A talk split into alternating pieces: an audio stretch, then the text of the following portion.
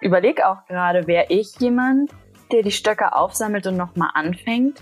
Ich könnte das nicht. Kunst hilft uns, uns selber wahrzunehmen und vor allem auch in den Austausch zu gehen. Also ich finde, er ist der Endgegner. Ah, was habe ich da gerade gesehen? Und wahrscheinlich war es einfach der Wind, oder? Das ist ja so aus dem Nichts passiert. Genau das, was du sagst, Punkt. Next Level Connecting. Wie man gerade schon gehört hat, heute wird ein interessantes Gespräch. Ich hatte das große Vergnügen, mit Maria sprechen zu dürfen. Maria Schmuck ist eine Künstlerin aus Hamburg und alle Informationen zu ihr gibt es in den Show Notes. Sie hat einen Instagram-Kanal und veranstaltet auch Workshops in ihrem Atelier. Und ich denke, man lernt sie am besten kennen, wenn man diese Folge jetzt hier hört und das alles mal auf sich wirken lässt. Wir betrachten heute Land Art. Das äh, stellt uns natürlich vor die besondere Herausforderung, dass das ähm, ja nur über den Ton recht schwierig ist. Das heißt, es wird ein Video geben, ein YouTube-Link, und wir werden uns das Video in zwei Etappen ansehen. Aber wir fassen auch kurz zusammen, was wir so sehen. Aber ich denke, es wäre ganz sinnvoll, sich dieses Video dann an der entsprechenden Stelle auch zu Gemüte zu führen und das Ganze auf sich wirken zu lassen. Und ansonsten, wir behandeln in dieser Folge sehr, sehr viele Themen. Wir beginnen bei Marias Werk und Selbstverständnis als Künstlerin. Dann geht es weiter zu einer Landart-Position von Andy Goldsworthy. Und dann hüpfen wir nochmal in den kreativen Prozess und das Potenzial von künstlerischem bzw. kreativem Handeln und der Bedeutung für ja, die Welt. Wenn schon, denn schon. Ja, das erwartet euch. Ich ähm, wünsche euch viel Spaß. Ja, jetzt ist ja das Ding, es ist ja auch immer schwierig, wenn man sich eigentlich gar nicht so richtig kennt. Ne? Also ich folge dir jetzt ja seit einiger Zeit. Ich dir auch. Ähm, und habe mich, ja, wir stalken uns gegenseitig aktiv. So muss das sein, in einer wahren Instagram-Freundschaft. So be my stalker, be my friend. Genau. Das soll keine Einladung an StalkerInnen sein. Definitiv nicht. nicht. Und habe natürlich die ganze Zeit überlegt, mit was für einem Thema komme ich dir. Weil ich ja schon immer was suche, was jetzt vielleicht nicht direkt was mit deiner praktischen Arbeit so zu tun hat, aber irgendwas, wo ich das Gefühl habe, dass das ein spannendes Gespräch sein mhm. könnte. Jetzt ist die Frage, willst du direkt das Werk sehen oder mhm. oder was steht mhm. aus? Oder ja. Ich denke gerade noch drüber nach. Äh, die erste Story, die ich von dir gesehen habe, äh, seitdem ich dir folge, das war die ähm, mit deinem großen Einkauf bei Bösner. Mhm. Und ich fand das total spannend und hatte den Eindruck, dass das auch so ein riesiger Meilenstein-Moment war, in dem ich da irgendwie dazugestoßen bin. Ist das ein richtiger Eindruck gewesen oder sagst du, nee, du, sowas poste ich immer und ich bin immer am Start und also du sagst ja, du bist jetzt neuerdings wieder aktiver bei Instagram mhm. oder fängst jetzt gerade damit an. Gab es da gerade so einen so ein Flow in deinem Leben oder so einen großen Wendepunkt oder? Ähm, ich finde es total schön, dass du das auch als so ein Meilenstein wahrgenommen hast, weil für mich war es letztlich erstmal der Schritt dahin, auch ähm, mit finanziellen Themen, dem Thema Geld vor allem, in die Öffentlichkeit zu gehen, um ja irgendwie auch so ein bisschen transparenter zu sein, um um damit zu erklären, warum kostet Kunst, was sie kostet und was gehört bei einem Künstler noch so mit dazu. Und ähm, das war tatsächlich der also was gehört mit dazu, aber ich meine jetzt, ich habe halt häufig, ja, wie soll ich das sagen? Ähm, ich bin häufig mal auf Unverständnis gestoßen, wenn es um die Preisgestaltung meiner Bilder geht oder wenn es um mhm. die Preisgestaltung für Workshops oder andere kreative Angebote geht. Und auf einmal hat sich das geändert, als ich die Leute mitgenommen habe und geteilt habe, wie viel Materialkosten sind und Raumkosten und wie viel Zeitaufwand es mit sich bringt. Und wenn man das alles mal zusammenrechnet, dann kommt es schon hin und dann sind die Preise auch sehr fair und dann ist einfach, ähm, ja, das ist auch irgendwie so eine, das ist ein Stück weit auch, finde ich, so eine, so eine Selbstwertfrage. Also ich habe mich ganz lange davor gescheut, ja, mich mit Preisen und, und Kosten auseinanderzusetzen, aber das wird nun mal in der Selbstständigkeit, ähm, in der Selbstständigkeit ist das eine unumgängliche Frage, der man sich dann doch irgendwann stellen muss. Und ja, genau. Ich habe äh, aber jetzt, um da einmal drauf zurückzukommen, du hast gesagt, ein Meilenstein. Ähm, genau, als ich den Einkauf gepostet habe, war das für meinen ersten Gruppenworkshop. Ich habe immer mal wieder Leute ähm, eingeladen, also Bekannte und Freunde, Menschen, die gefragt haben, ob sie mal ein bisschen kreativ äh, sein können, habe ich, ähm, da habe ich meine Ateliertüren aufgemacht und habe gesagt, kommt gerne rein, ähm, malt mit mir, seid dabei. Und es kam immer mehr zu Fragen, während ich nebenher gearbeitet habe, kamen die Fragen, hey, wie machst du das? Äh, wie ist Und du so seid leise, ich möchte hier arbeiten. Ruhe. ja, tatsächlich war das so, dass ich äh, da gerne drauf eingegangen bin und das war für mich so, Glück gehabt. Ja, das war halt voll überraschend für mich, weil normalerweise bin ich wirklich so in meiner in meiner Work Zone, dass ich immer dachte, ich wäre allein in diesem Tunnel. Also, dass es mir nur möglich ist, wenn ich mich abschotte. Ich bin eher ein Mensch, der braucht viel Zeit, um zu verarbeiten, Zeit für sich, ruhige Momente, aber andersrum geht's halt genauso. Nur dachte ich immer auch in der Kunst, da brauche ich nur mich. Und dann war es so eine schöne neue Erfahrung, auch Menschen, die ich ja über entferntere Wege oder auch Menschen, die mir nahestehen, halt schon kenne, dass diese mit in mein Safe Space kommen, dass diese Menschen mit in mein Atelier kommen. Und dann habe ich diese wunderschöne Erfahrung gemacht, arbeiten zu können, ganz bei mir sein zu können, in meinem Tunnel sein zu können und dass ich den erweitern darf. Und habe auf einmal gemerkt, dass ich Menschen darin inkludieren kann.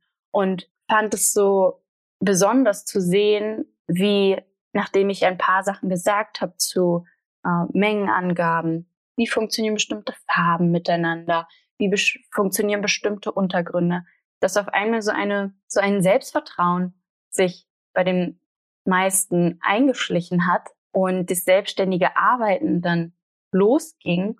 Und ab und an wurde dann nach meinem Rat gefragt, wenn man wo nicht weiter wusste.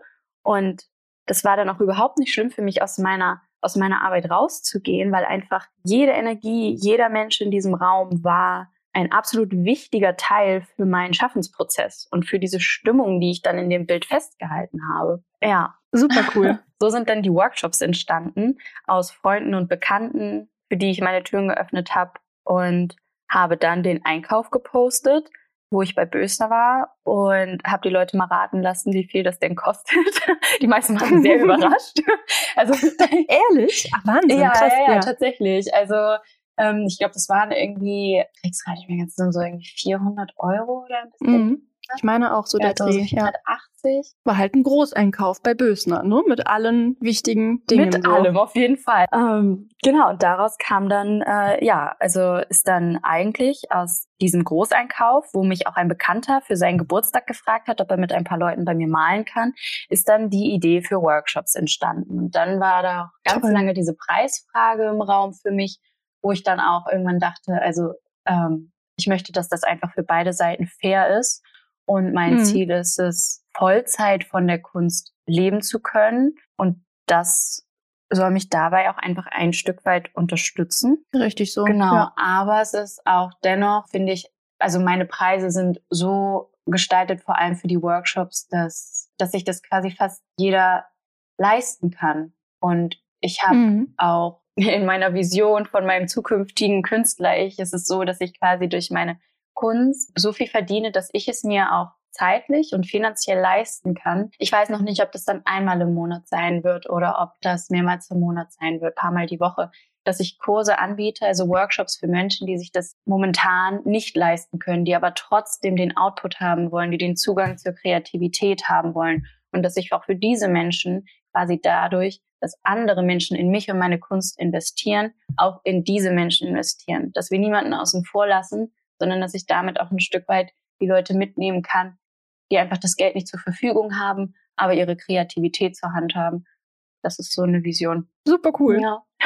Da drücke ich die Daumen, dass das klappt. Danke. Ich bin gerade voll in den Redeflow gekommen. Wo kam das her? Besser geht's doch nicht.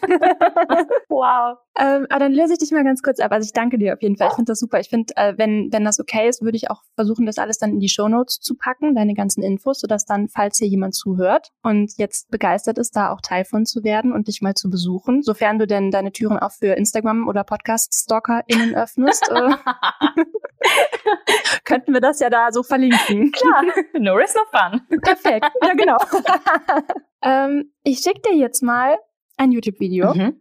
und es soll heute um eine Position gehen von einem Künstler, den du wahrscheinlich schon kennst.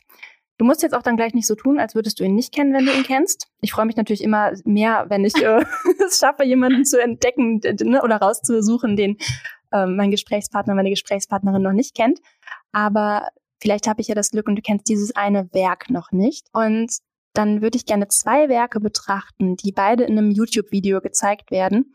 Und dann soll es aber insgesamt natürlich zum einen um die Werke gehen und was du davon hältst und ob du dem was abgewinnen kannst. Und danach würde ich gerne nochmal stärker in den Prozess eintauchen. Also generell, so was ist der, da hast du ja schon ganz viel jetzt erzählt, ne? Also da schließt sich dann wahrscheinlich der Kreis. Also was ist der künstlerische oder der kreative Prozess und wie, was für ein Potenzial kann da auch drin stecken. Aber jetzt schicke ich dir erstmal den Link. Ich habe den jetzt hier in den Chat gepostet. Ich weiß nicht, ob das klappt. Ich drücke mal die Däumchen. Das erste Werk geht bis zur Minute 1,26. Okay. 26. Okay, ich äh, schau mal. Mhm. Also ich kenne ihn nicht. Yes! Perfekt. Andy Goldsworthy ist ein ähm, Landartist, der ja 1956 geboren wurde und natürlich, ja, also der geht raus in die Natur. Soll ich, soll ich warten mit dem Reden? Also, ich, ich, ich, ich gucke gerade, aber du kannst auch gerne okay. Aber ja, ich gucke erst mal, ich gucke erst mal. Okay, 1,27. Was ist dein erster Eindruck? Macht das was mit dir? Oder denkst du dir nur so, warum? Was zur Hölle tut dieser Mensch dort? Nein, nein, nein. Ich bin sehr fasziniert. Vor allem finde ich das so, also mich begeistert das, wenn Menschen mit der Natur selbst Kunst schaffen, weil sie absolut vergänglich ist. Also vergänglicher, mhm. schneller vergänglich als ähm, wenn ich jetzt ein Bild auf Leinwand male oder auf anderen Untergründen oder auf einer Wand irgendwo. Aber er arbeitet ja mit Eis, wenn ich das richtig gesehen mhm. habe. Welches ja. er sogar noch, was ich, was ich Next Level Connecting finde. Also zum einen arbeitet er mit Wasser, aka Eis, welches durch uns selber fließt und dann, anstatt das Eis irgendwo abzuschlagen, mhm. beißt er das ab und verbindet die Teile, wenn ich das richtig gesehen habe, dann auch so mit seinen Fingern, dass er sie durch, durch seine Körperwärme anschmilzt. Yep. Und diese organischen Formen, die faszinieren mich auch total. Also das sieht ja aus, als würde sich das Eis schlängeln. Und dann mhm. hat er das so wunderschön vor, hinter, wie auch immer, der Sonne drapiert, dass das Eis durch die Sonne beleuchtet wird. Ich finde, das ist fantastisch. das ist höchst ja. beeindruckend. Ist es auch. Oh, und das ist so schön beschrieben. Ja.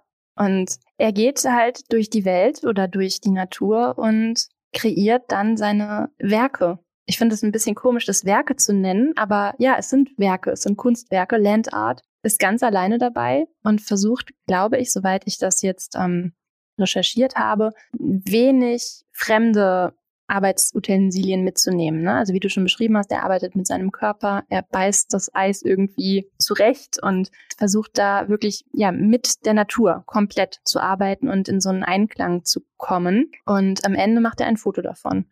Und das ist dann sein Werk. Ich finde, das Gefühl bekommt man aber auch direkt von dem Einklang so wie er daran geht, mhm. dass er ja mit seinem Körper als Werkzeug arbeitet. Da ist ja nichts weiter involviert, außer er und die Natur selbst. Ja. ja. Und am schönsten finde ich fast noch diese, diese letzte Sekunde, in der er da steht, sein Werk mit Abstand betrachtet und fast selbst so ein bisschen ehrfürchtig mhm. ist. So, irgendwie losgelöst von seiner Person. Also er steht ja jetzt nicht da und sagt so, boah, guck mal, ich, ne, hier, ja. hat drei Stunden gedauert, boah, erstmal eine Insta-Story, sondern er steht da und sagt, boah, guck mal, wie das Licht kommt. Und das ganze, ne, das ganze Eis ist jetzt erleuchtet und die Sonne geht auf und das ist irgendwie so, er wirkt auch in der Situation noch so eins mit, mit der gesamten Natur. Mhm. Ich finde vor allem, wo du gerade sagst, dass er so eins mit der Natur ist, da dachte ich gerade, dass er dann auch so eins mit seinem Werk ist. Vielleicht ist das irgendwo ja auch ein Stück weit ein Vorteil, dass dieses Werk relativ schnell vergänglich ist, dadurch, dass er dann als Künstler gar nicht in diesen, diesen Abtrennungsprozess kommt. Also ich habe mir mal sagen lassen, dass man seine Kunst am besten nicht als sein Baby sieht, weil dann kannst du damit schwer handeln.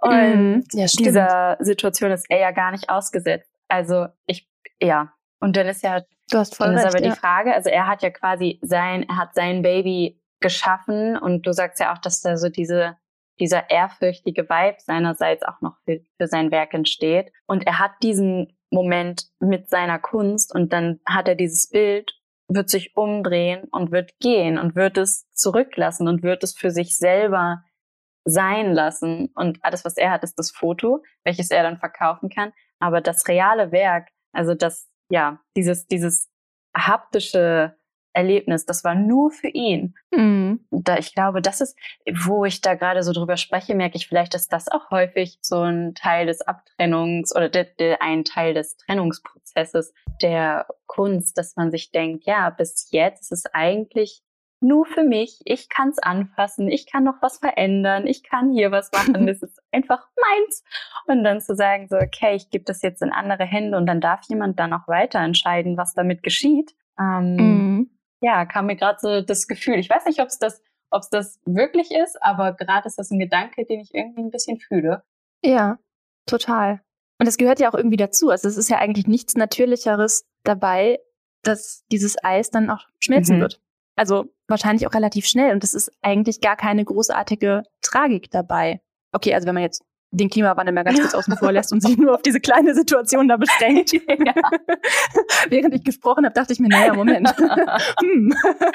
Das war jetzt. ja. Also ich mache nicht die Augen zu vor äh, großen ähm, Problemen, aber in diesem kleinen Kontext, ähm, ja, dieses Eis wird wahrscheinlich, ich weiß jetzt nicht, wo er sich dort genau befindet, aber die Sonne geht auf und es wird wahrscheinlich nicht mehr so lange genau in dieser Art und Weise dort ähm, vorhanden sein, mhm. wie wenn es in Stein gemeißelt gewesen wäre. Aber auch dann wäre die Ästhetik eine ganz andere, dann müsste er es, also ne, wäre einfach ein ganz anderes, ein ganz anderes Werk, ein ganz mhm. anderer Gedanke. Mhm. Ähm, ich könnte das nicht. Also ich habe ihn da gesehen in diesem Video, wie er da mit dem Eis agiert und ich wurde schon bei der Betrachtung mit meiner eigenen Ungeduld konfrontiert und dachte mir nur so die ganze Zeit, boah, ey, dann passt das nicht und dann fällt das bestimmt gleich. Ich hätte die ganze Zeit, glaube ich, Angst gehabt davor, dass es dann einfach gleich fällt und kaputt ist und ich wieder von vorne anfangen müsste. Und das hat schon so ein Gefühl in mir wachgerüttelt, an dem ich vielleicht arbeiten müsste und vielleicht wäre das genau der richtige Weg, um daran zu arbeiten. Aber ich fand es faszinierend und da war auch direkt nochmal ehrfürchtiger so ähm, ihm gegenüber eingestellt, weil ich das bewundere, dass man das so hinkriegt. Ich finde das total spannend, dass du auch gerade sagst, dass du deine Bewunderung ähm, seiner Geduld zugesprochen wird. Ich dachte mir in dem Moment, als ich das gesehen habe, dass ich ihn dafür bewundere, dass er etwas schafft, was nochmal in einer schnelleren Art und Weise vergänglich ist. Und ich finde es total spannend, dass du gesagt hast, was das Zusehen in dir ausgelöst hat, weil über dieses Gefühl bin ich bei der Beschreibung völlig hinweggegangen und denke mir gerade krass, okay, dann ist ja, wenn ich das jetzt mal so sagen darf, ist ja bei dir ein Thema Geduld, was angetriggert wurde. Mhm. Und bei mir war das das Thema Vergänglichkeit, was angetriggert wurde. Das heißt, während man sieht, wie dieser Mensch mit seinem eigenen Körper aus Eis ein Kunstwerk schafft, ist neben der Bewunderung, Bewunderung auch noch so ein Trigger und irgendwo vielleicht so eine leichte Form von Unwohlsein. Und, und genau mhm. da denke ich mir, das ist ein richtig schönes Beispiel dafür, wozu Kunst da ist. Kunst hilft uns, uns selber wahrzunehmen und vor allem auch in den Austausch zu gehen. Weil wenn ich das jetzt alleine gesehen hätte, ich habe nur gemerkt, hm, okay, mir ist ein bisschen irgendwo ist in mir so ein kleiner, so ein kleiner Nugget schwirrt darum, der sich so ein bisschen unwohl fühlt. Aber mhm. dadurch, dass du das gerade so offenbart hast und, und ähm, mir gesagt hast, was dein Empfinden ist, kann ich da jetzt auf einmal auch drauf zurückgreifen und merke, ach krass, okay, stimmt. In mir ist, wenn ich ich habe mein Unwohlsein geteilt. ja, Yay. ja, wirklich. Und das hilft, dass ich gerade mein Unwohlsein verstehen kann und damit einordnen kann. Und ich glaube auch damit so ein Stück weit über kurz oder lang auch auflösen kann. So, wenn man schaut, ah, warum, warum ist das, cool. warum ist das mein Thema? Und ähm, mhm. ja, oh, danke. Das ist richtig cool, gerne, freut mich. Das ähm, wird wahrscheinlich gleich noch stärker werden. Das war jetzt die Vorbereitung auf das zweite Werk, denn da wird das Unwohlsein ähm, wahrscheinlich ausdehnen. Achtung, das ist jetzt mal eine Triggerwarnung. Du darfst gerne nochmal Play drücken, wenn du dich bereit fühlst. Okay, okay alles klar. Los geht's. Jetzt geht's richtig zur Sache. Also er steckt mit so kleinen Ästen, ich weiß nicht genau, was es ist, etwas zusammen, Mhm. sein Werk. Mhm. Wow. Wie vorsichtig er ist. Ja. Nein! Ja. Ja, das ist ein Krimi, oder? Oh, fuck. Und jetzt nochmal Stopp drücken, bitte. ah, was habe ich da gerade gesehen? Ich habe dich vorgewarnt. er sagt auch noch, er sagt auch noch, Ja. I like to build it. Ich glaube, er hat gesagt, I like to build it on the edge of collapse. And then it Ja. collapsed. Fuck. So ist es. So Mhm. ist es. Und ich finde es auch so dramatisch, wie er danach dann einfach da sitzt und sich an den Kopf fasst. Und ich fühle das so sehr. Mhm. Und ich frage mich auch, das wievielte Mal ist ihm das wohl schon passiert in diesem Moment? Mhm. Mhm. Oh, ja. ich sehe das gerade, ich sehe ihn dann noch sitzen mit der Hand am Kopf. Ja. Und ich dann auch. ist eine, ja, ja. also ich, ich überlege auch gerade, wäre ich jemand, der die Stöcke aufsammelt und nochmal anfängt? Ich wär's nicht. Zum einen ist es super schön, er hat sich, er hat sich ein, ein Werk in dem Moment geschaffen, was ganz für ihn war. Wer weiß, wie, wie lange das da Ja. hing und wie viel Mühe da dran hing. Aber sein Ausdruck Mhm. zeigt gerade, dass es wohl noch ein bisschen länger bleiben sollte. Ja, und er war noch nicht fertig. Nein. Ne? Oh no. ja. Und wahrscheinlich war es einfach der Wind, oder? Das ist ja so aus dem Nichts passiert. Also, Mhm. Mhm. es war ja. Das ist Ah. ja, das ist ja auch das Ding, wenn du weißt, du hast selbst in Anführungsstrichen einen Fehler gemacht, du hast selbst so einen kleinen Unfall Mhm. verursacht, dann lässt sich das viel leichter verdauen, als wenn es extern kommt. Oh, das weiß ich gar nicht. Meinst du? Aber ich kann mich auch über den Wind aufregen. Ich kann mich über mich selber aufregen und über den Wind. Ich glaube, in gleich starker Intensität. Aber ich musste, ich musste gerade daran denken, wenn ich mir damals den Pony geschnitten habe und der nur noch meine halbe Stirn bedeckt hat, weil ich eine Zeit lang gerade Ponys ganz gut fand. Wenn ich das selber gemacht habe, dann dachte ich so, ja, okay, jetzt habe ich ein Gespür dafür, wie ich es nächstes Mal anders mache. Zum Beispiel ähm, Mhm. schneide ich meinen Pony erst, wenn die Haare trocken sind. Aber wenn das ein Friseur Okay. gemacht hat, dann hat mich das richtig wild gemacht. Oder auch, um, mi- um jetzt einmal in Bezug auf die Kunst zu ähm, haben, wenn ich, ich habe einmal für eine Band ein Cover gestaltet und die wollten schöne Pastellfarben auf ihrem Bild haben und ich habe das Bild real gestaltet und es wurde dann abfotografiert. Und Mhm. ähm, ja, damit habe ich quasi schon vorweggenommen. Letztlich ist es auch alles gut gegangen. Dieses Bild ist entstanden. Ach so, stimmt. Ja. Aber ähm, während des Prozesses, ich habe mir nämlich eine Zeit lang mit jemandem ein Atelier geteilt, wo ab und an auch Musikvideos gedreht wurden. Und ich habe dieses Bild extra zur Seite gestellt und habe gesagt, bitte Ich krieg direkt ja, Angst. Ne? Bitte, bitte Mhm. pass auf. Und alles in Pastellfarben. Das Bild war mehrschichtig. Also ich habe eine Ebene gestaltet. Vor allem ähm, habe ich mit Kleber gearbeitet, mit verschiedenen Texturen. Ich habe wirklich, glaube ich, drei Tage gebraucht, bis die verschiedenen Ebenen des Bildes getrocknet waren und ich dann immer weitermalen konnte und weitermalen konnte. Und dann stand das Bild dort und war fast fertig und die Band wollte sich das nur noch einmal ansehen. Und dann komme ich am nächsten Oh. Tag in das Studio und da sind Flecken drauf gewesen von irgendwie Boah. einem Cocktail oder irgendeinem Drink, der bei einem Dreh da drauf gekippt wurde. Und Da drauf gekippt. ja, ja, und jetzt kommt das Witzigste, dass da einfach ein Schuhabdruck drauf war, weil da jemand draufgetreten ist. Was? Ja, Was? Ja. What?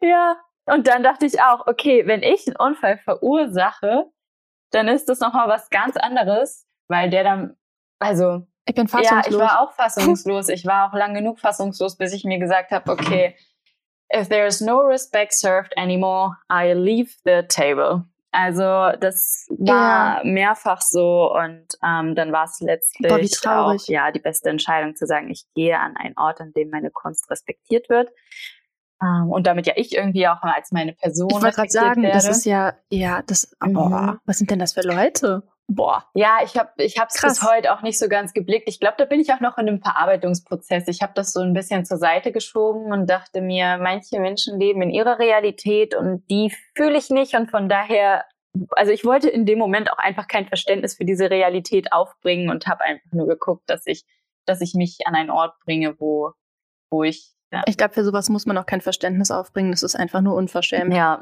und asozial. Ja, also auch das.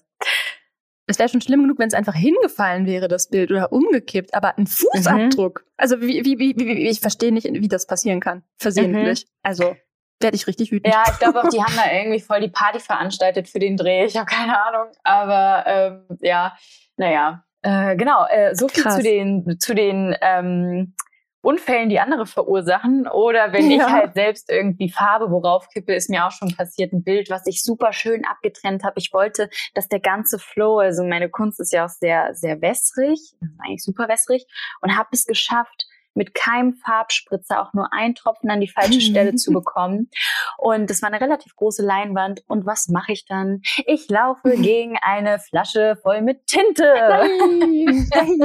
und das Bild sah dann letztlich aber doch irgendwie richtig cool aus. Und dachte ich mir, okay, dann ist das halt nicht das Werk, das keinen Rand berührt.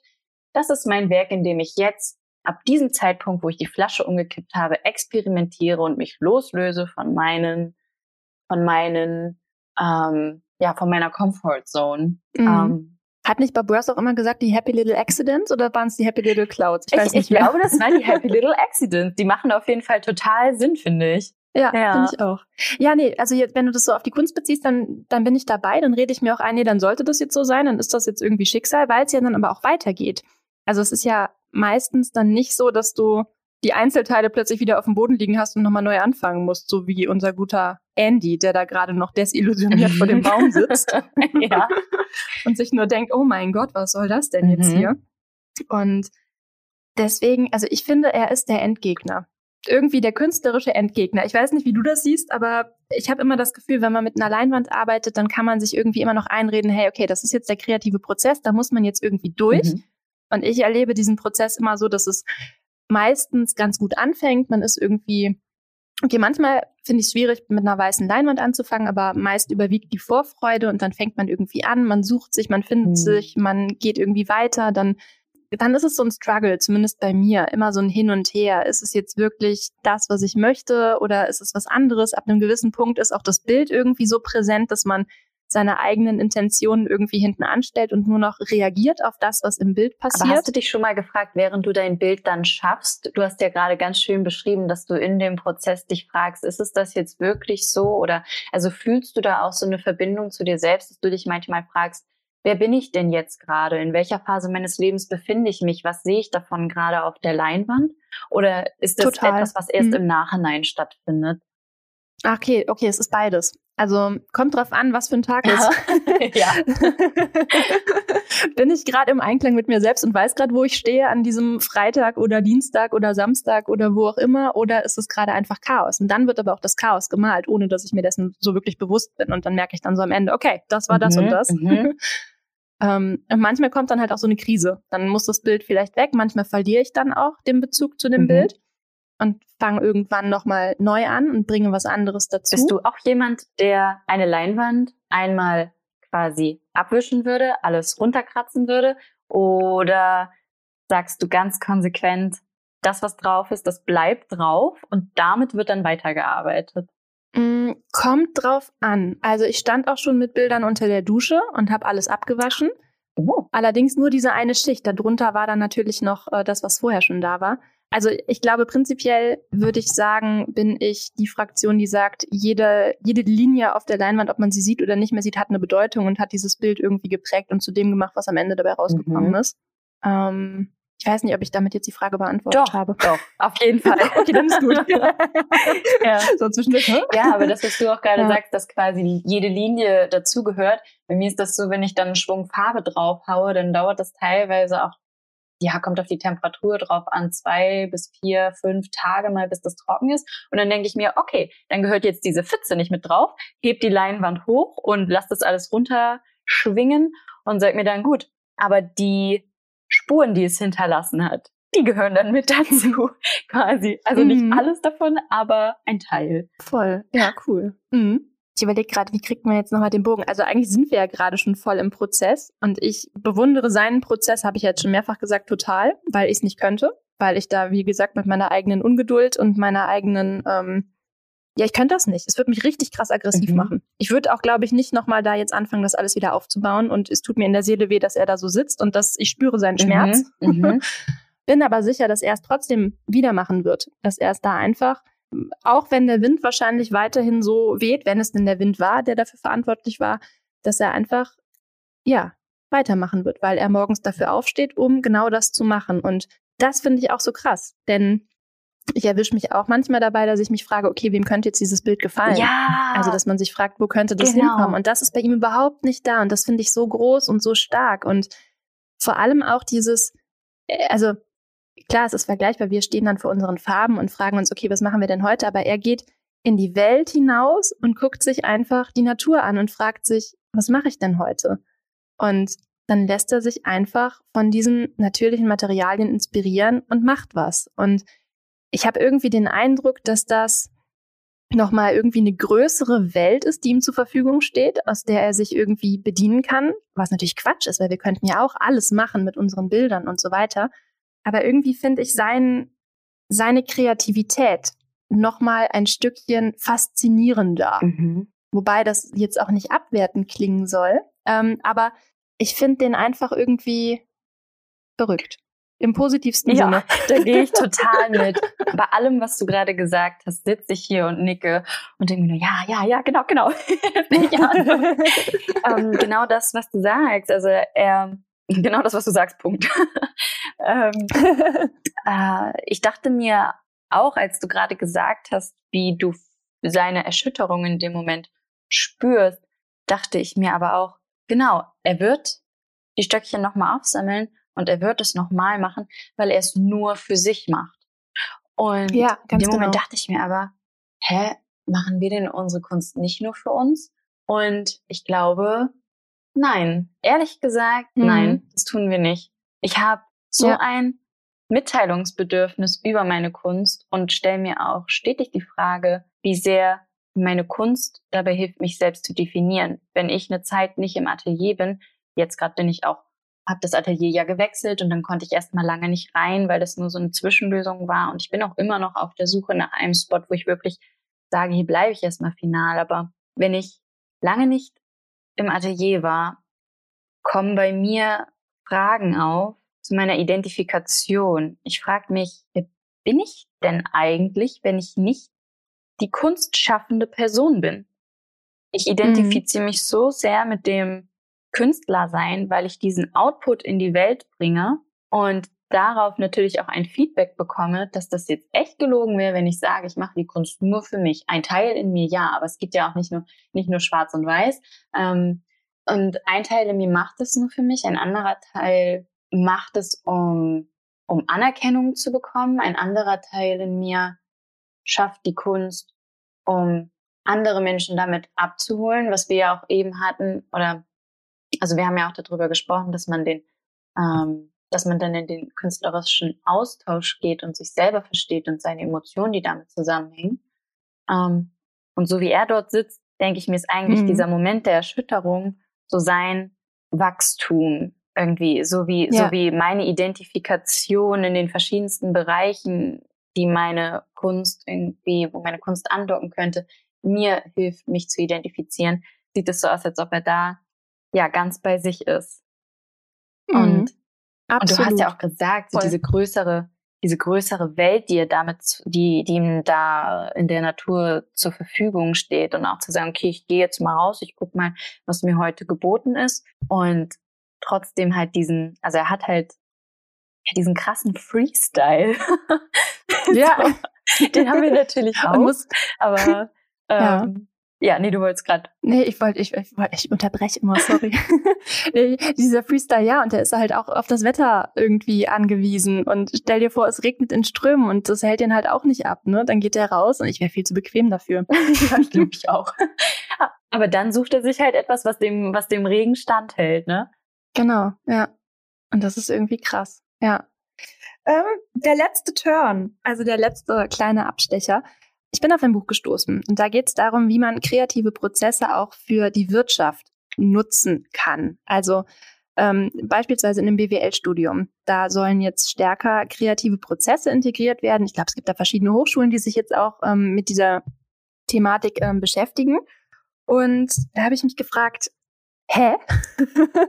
Wo ist denn da jetzt das Potenzial? Wa warum? Also klar, ich bin ein absoluter Fan von kreativen Prozessen und habe mich da mal eingelesen und da stand dann, dass das einfach eine Denkweise ist, die wir in kreativen Prozessen lernen, die geprägt davon ist, dass wir uns selber Subsysteme schaffen. Ne? Also wie wenn Andy Goldsworthy in der Natur steht, überlegt er sich, okay, heute nehme ich jetzt das und das Material. Er ist selber in der Lage, sich zu verorten und sich zu beschränken und setzt sich selber eine Aufgabe mhm. und versucht es dann und kommt dann auch trotz Krisen am Ende zu einem Ergebnis. Und das steht dann irgendwie in der Welt. Und bei uns geht's ja eigentlich, und bei uns, damit meine ich jetzt nicht nur uns KünstlerInnen, sondern ähm, uns als Gesellschaft. Es geht ja irgendwie darum, dass wir innovativ sind, neue Wege begehen und ähm, ja, Innovationen kreieren, also in ganz, ganz vielen Berufsfeldern. Und ja, dass wir Dinge einfach neu denken. Und dieser kreative Prozess, beziehungsweise dieses kreative Denken, was dadurch entsteht, soll jetzt in vielen anderen Bereichen auch noch geübt werden. Denn man sagt, man muss dieses Denken üben, damit sich das verankert und man so eine Sicherheit bekommt in dieser Unsicherheit. Und das fand ich irgendwie ein ganz schönes Bild, diesen, diesen Weg, den wir so begehen, Tag ein, Tag aus. Also, dass wir immer wissen, okay, wir müssen jetzt vielleicht mal wieder unsere Komfortzone ein bisschen verlassen, damit wir wachsen, weil wir wissen, dass wir daran wachsen werden wenn wir uns ein bisschen awkward fühlen mhm.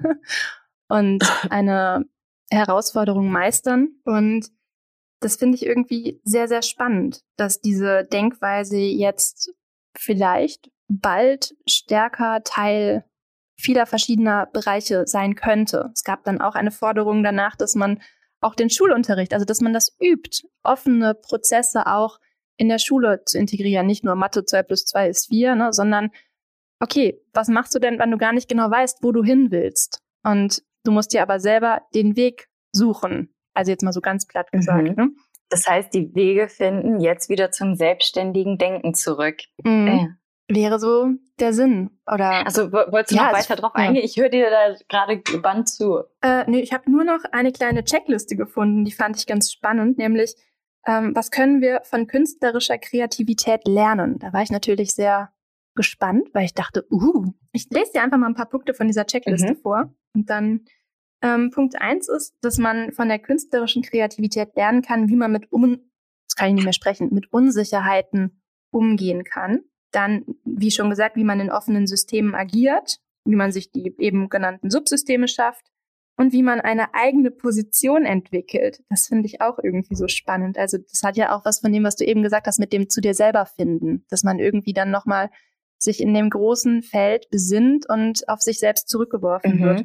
Und was es bedeutet, ohne Auftrag motiviert zu arbeiten. Ah, das finde ich auch spannend. das ist eine ja. sehr spannende Frage. ja. Mhm. Willst du da direkt einhaken? Oder da würde ich, ich mal sonst direkt einhaken. Gerne. Das ist ja. nämlich äh, eine Frage oder ein Gefühl, mit dem ich mich auch auseinandergesetzt habe, vor allem in letzter Zeit sehr viel. Ähm, und habe es partout nicht eingesehen, dass ich in einer Leerlaufphase quasi wieder in diese Spirale komme, zu sagen, oh, ich bin unkreativ, ich bin doch eigentlich gar keine Künstlerin und das in der Vergangenheit, dass Menschen von mir Bilder gekauft haben, Aufträge kamen, das waren ja alles nur Zufälle und ich habe immer so ein bisschen so einen Hang zum, ja, zu so einer Wahrnehmung von, ich sei eine Hochstaplerin quasi. Mhm. Ah, da gibt's auch ein ganz tolles Syndrom, dass man immer morgens aufwacht und dann denkt, oh mein Gott, gleich kommt irgendwer und sagt mir, nee, nee, nee, nee. Oh Gott, nein, so schlimm ist es so nicht. Aber es ist, so, es ist so, ja, das war eine Zeit lang auf jeden Fall latent da und ähm, ich komme mal kurz wieder äh, zurück auf ähm, die Frage, was man zwischen den Aufträgen macht. Mhm. Ähm, und habe da jetzt für mich die Lösung gefunden, weil ich immer dachte, hey, ich bräuchte doch mehr, mehr Reichweite. Wenn ich möchte, dass Menschen auf mich aufmerksam werden, dann müsste ich mehr Werbung für mich machen und da reicht Facebook nicht und da reicht Instagram nicht und dann habe ich mit ein paar anderen Künstlern gesprochen, die auch sowas wie Online-Galerien anbieten, was ich auch alles interessant finde und was eine schöne Möglichkeit ist. Nur befinde ich mich gerade einfach in einer Phase meiner Kunst und mir und meines Lebens, wo ich viel investiere, also finanziell investiere, wo ich mir quasi zusammenrechne, dass sich das langfristig auszahlen wird, so dass ähm, also quasi mit der Kunst und mit den Workshops und Räumlichkeiten etc., ähm, dass ich mir gedacht habe, ich bin ein kreativer Kopf. Ich kann mir meine Werbung quasi selbst ausdenken und ähm, arbeite mit dem, was ich habe. Ich bin eh ein absoluter Fan davon, zu sagen, arbeite mit dem, was du schon hast. Weil wenn du mit dem hervorragend arbeiten kannst, dann finden sich Mittel und Wege und Möglichkeiten und Menschen und Situationen, die sich eröffnen, mit denen du dann quasi mit deinen perfektionierten Skills von, nicht perfekt, das ist schon perfekt, aber mit deinen Skills von diesem Standpunkt aus einfacher nach vorne schreiten kannst und weitergehen kannst. Und dann habe ich mich dazu entschieden, sagen, okay, was habe ich? Wir sind in eine neue Wohnung gezogen. Unser Keller war absolut voll. 13 Jahre WG-Leben hat sich da unten gesammelt. Und Hui. ja, meine WG meinte, okay, wir gehen ja jetzt runter und wir gucken, was wir finden können, bevor die den Keller mhm. ausräumen für uns. Und ich habe ein paar Fliesen gefunden und dachte mir, ich gehe wieder zurück zur Street Art. Meine Sticker sind alle aufgebraucht. Ich habe gerade irgendwie nicht so die Geduld für Weed Paste, ähm, die Sachen dann halt alle vorzubereiten und dann an die Wand zu bringen. Und ähm, mhm. wobei, okay, das ist jetzt auch nicht so der riesige Aufwand. Aber es, ich habe es nicht gefühlt. Und dann dachte ich mir, muss ich übrigens heute noch machen, einmal zum Baumarkt rübersteppen und mir den Baukleber holen. Und habe mich dazu entschieden, ähm, in den Zwischenphasen wenn keine Aufträge da sind oder keine Events sind, ähm, ich möchte trotzdem so gut wie jeden Tag von der Kunst umgeben sein. Und sie ist so oder so omnipräsent. Das kennst du bestimmt auch. Man hat irgendwann einfach so einen bestimmten Blick. Du siehst ein Graffiti irgendwo, du siehst ein Farbspiel, du siehst eine Freundin, einen Freund, irgendwen mit einem farbigen Outfit vorm Sonnenuntergang stehen und du denkst schon, das ist die Idee für mein nächstes Bild. Ähm, aber mhm. die Kreativität rauszuholen, in die Realität zu holen und ähm, etwas zu schaffen, das möchte ich mehr. Und deswegen habe ich mich entschieden, nicht auf die Events zu warten und nicht auf andere zu warten, sondern ich initiiere mit meiner, mhm. mit meinem Street Art, ja, kreative Impulse bei anderen auszulösen und ähm, Punkt. Ich rede so viel. Oh das ist, ich ey, das ist so Wahnsinn. Du gibst mir auch voll den Raum dafür. Ich merke, während ich so rede, ich bin in so einem, ich bin total in meinem, in meinem, mein, mein, mein Verstand und mein Gefühl ist gerade absolut connected und da kommt richtig viel aus. voll schön, voll gut. So muss es sein. ähm, äh, ja. Ich bin jetzt neugierig auf deine Street Art. Ich muss da noch mal stalken. Sind die auch bei Instagram zu sehen oder ist das einfach in dem Moment äh, in der Street? Ich werde auch Bilder davon machen, wenn ich es dann mhm. quasi wie der liebe Andy, wenn ich es vollendet habe, mache ja. ich ein Bild davon. Weil das ist ja, das ist ja, ich glaube, das ist für mich auch ähm, ein Grund dafür, warum ich die Street Art so ein bisschen zurückgenommen habe, die Vergänglichkeit. Weil wenn ich dann durch die Straßen gegangen bin, wo ich meine, also wer Weed Paste nicht kennt, das ist, ähm, ich nehme mal ganz dünnes Papier, das bemale ich dann und das wird mit so einem Gemisch aus Mehl, Zucker und Wasser, ähm, was dann ein Kleister ergibt, wird es an die Wand gekleistert. Und mhm. es ist so erschütternd, wie bei Andy, vielleicht nicht ganz wie bei Andy, aber es ist so, es ist schon sehr erschütternd, wenn du durch die Straßen gehst und siehst, wie die Bilder abgerissen wurden oder wieder dran rumgeschrabbelt wurde, es nicht mehr, es nicht mehr das ist, was es war. Und, oder Sticker zum Beispiel, die ähm, auf einmal verschwunden sind. So, ich denke mir dann bei manchen Stickern, die kann man auch relativ gut ähm, abmachen. Denk mir, okay, schön, wenn jemand dann jetzt zu Hause damit Freude hat, aber du weißt es halt nie oder du weißt auch nicht, ob mm. irgendwer sich an deiner Kunst gestört gefühlt hat und die den mutwillig zerstört hat, abgenommen hat, wie auch immer.